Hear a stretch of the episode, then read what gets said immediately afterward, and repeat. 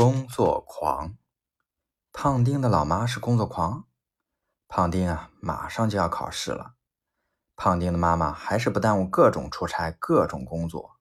胖丁心里啊，总是有点埋怨，人家同学的妈妈总是好吃好喝伺候着，就让他光学习。哎，我的妈妈光知道忙工作。那天晚上，胖丁回家以后，正在冲澡呢。他的妈妈睡得迷迷糊糊的，跑到浴室外面，很关心的问胖丁：“这么晚了，你还在洗什么呀？”